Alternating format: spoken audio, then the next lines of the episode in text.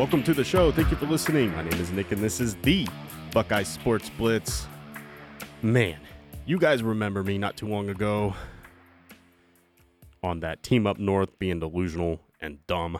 Well, Desmond Howard describes that statement really just better than anybody. And okay, so let me tell you something real quick. I have this drunk, annoying family member who just won't stop talking with this person. It's it's stop talking. Just stop. Please stop. Be quiet. Oh, oh, oh okay. They're they're still going to then did that person really say that? And every time this person opens their mouth, they just make it worse. And this is how I feel about Giggle Boy. Desmond, just stop talking. Be quiet. Shut your mouth before you say something dumb to get you fired from ESPN. I like and respect someone who has different opinions, but when you don't back it up with any logic or reasoning, and you just kind of back it up with, well, that's what I think. Well, why? Well, just because. You sound like a clown. I mean, come on, man. Is Desmond Howard really this dumb? I, I, I don't know, man. He can't be. I can't believe somebody could actually just be like that. It's got to be a stick. It's got to be a stick for the clown fest. It is college game day. What they've turned into. I really have kind of moved on from college game day quite a bit ago. My wife, about ten years ago, she says, "You know, Facebook isn't cool or hip anymore when your dad requests me as a friend." And I kind of feel the same way about game day. About a handful of years ago, my mom goes, Did you see game day today? And that's when I'm like, God, geez, game day has lost all credibility. Um, Fox Noon kickoff, that's the pregame show to watch, or the Big Ten kickoff show, whatever they call that now. That's a pretty good show. Uh, but, anyways, uh, Desmond Howard, he just needs to stop talking. He that dude is just so ignorant. He sounds just not smart every time he opens his mouth. He really does just make it too easy for the Buckeye fans. Uh, a couple things I want to get into. Last episode, I misspoke. Linebacker Chip Trayanum did not start last year at running back for Arizona State. He was penciled in to start this year, so I just simply misspoke on that. So wanted to clarify that. And uh, oh yeah, so I'm sure you guys heard it. The field, not the stadium, will now be known as Safelite Field. We'll move on to that. We got plenty of time to talk about that later. And you know, Buckeye fans aren't happy. They don't like change. We don't like change. So there's plenty of time to, to get into that later. Um, and some other news that we didn't get into on Friday wide receiver Kam Babb. He has another setback, another knee injury. I don't think it's long term or major, but more than likely he will not play this weekend. So that that's tough to see. Uh, also, I sort of discussed it, but it sounds like the defensive backs are fully healthy. They're at full strength, ready to go. And that should be an advantage for Ohio State considering how thin Notre Dame is at wide receiver. And Ohio State is now a 17 and a half point favorite. Marcus is going to have his team ready. He'll have something up his sleeve. I'm not sure. Um, th- th- this whole narrative that Notre Dame is just going to come in here and get waxed, I, I'm I, like I said, I'm just not whole sure on that thing.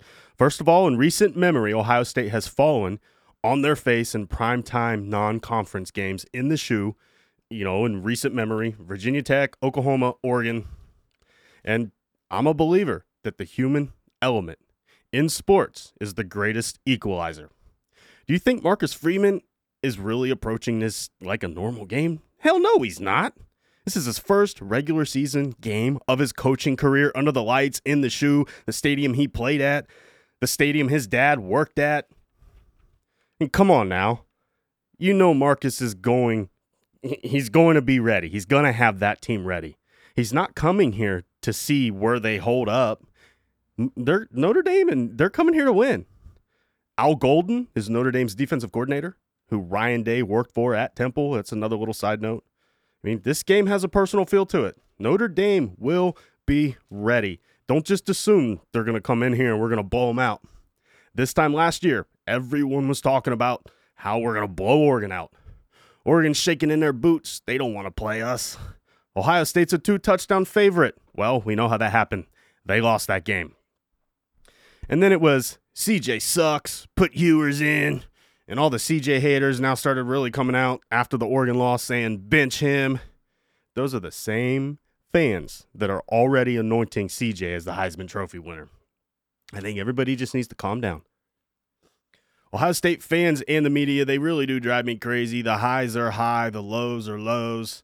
I mean, is there really even a thing of steady, even keel anymore? It's a 14 game season. I've always said the people from Ohio are just as bipolar as the weather. And chill out. I'm from here, so I'm allowed to say that. Uh, there's a reason why Ohio State fans they get dogged on so much because it's so easy. Every fan base has that type, but Ohio State has a lot of them. I go back to Penn State last year, Nebraska last year, Tulsa. Going into half at the Tulsa game, Ohio State was up 13 to 6. This notion that everything must be perfect in life only sets you up for failure. What did Urban say? What would he tell his players? And uh, he, he was training the players to be comfortable at being uncomfortable. You know, the best football teams aren't the ones who win in perfect fashion every single week. They're the teams who respond when getting hit in the mouth. It's going to be a long season. Injuries will happen, surprises will pop up. You know, and that's what I'm telling everybody now. Calm down, man. I don't know where this is society's gotten like this. Uh, does everybody not remember was the the 2015 season? Right. If exactly, you know what happened. That was a, a, a disaster. And again, everybody's saying this was going to be the greatest team in college football history and all that. And we remember what happened. As Buckeye fans, all we need to do is enjoy, enjoy this journey, enjoy this ride, and support our players. They're human. Stop judging them like they're perfect robots. Has anybody listen here ever had a bad day at work? You don't choose to have those bad days. Sometimes it just happens.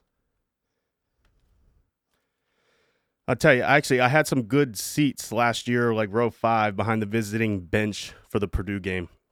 And there were a group of guys yelling and cussing at CJ every time he threw like a pass that just wasn't perfect or an incomplete pass. And these guys were wearing Buckeye jerseys. First of all, that tells you everything you need to know. Grown men wearing jerseys. I am very, very strongly against that. Uh, that's just my own personal take there. But these guys spent their whole energy yelling negative things at CJ, and they're supposedly Ohio State fans. Not once did they say something positive when she CJ made a great throw. But they reminded him of every mistake he made. And those are the fuck fans I just I can't stand. I they're they're not fans. They're not fans. Those are not real fans. Those are the fans that probably watch college game day, right? And like I said, every fan base has them, but it just seems like Ohio State has a whole lot more of them. I actually have a family member will tell you that Troy Smith sucks. And there's actually a whole fan base of Ohio State fans that believe Troy was overrated and wildly inaccurate. And there's nothing you can say to convince these people. Anyway, I'm going to go on a rant here. Uh, like I said, every fan base has them.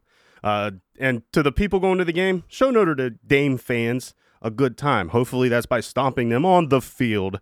Uh, but be a good host. Have respect. Show respect. Show what it means to be a true Buckeye. Um, okay, let's move on to some football. I'm not going to sit here and tell you who to watch out for, the next breakout player. You know, everybody does it this time of year. I'm not going to make a bold prediction or anything like that. I'm just going to tell you the things I want to see.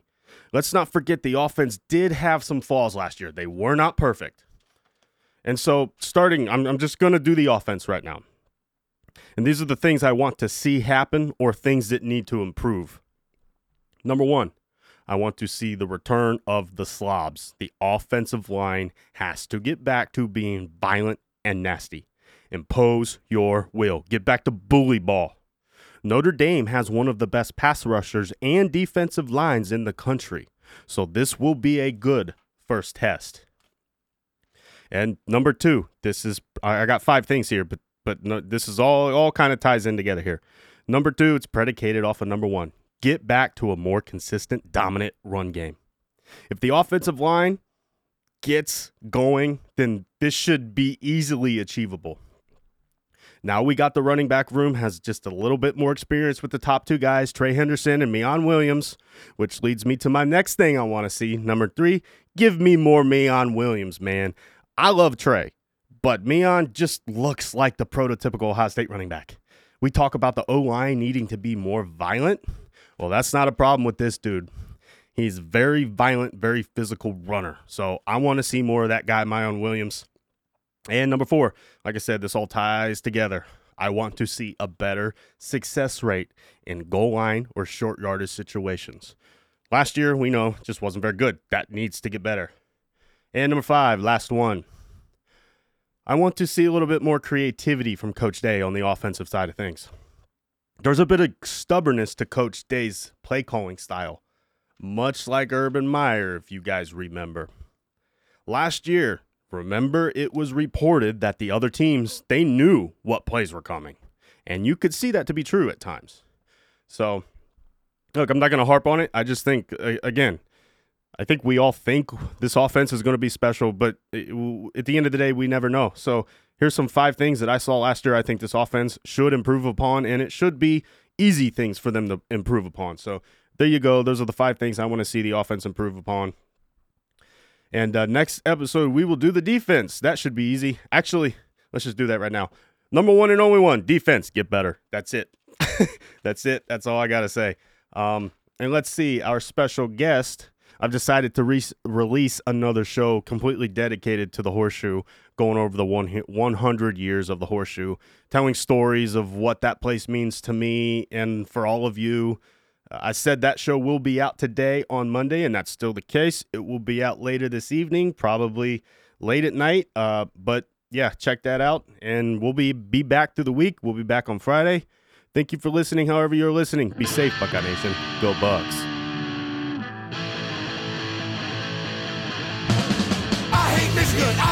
Michigan. I hate Michigan. The Wolverines. I hate Michigan. I hate Michigan. I hate Michigan. The Wolverines.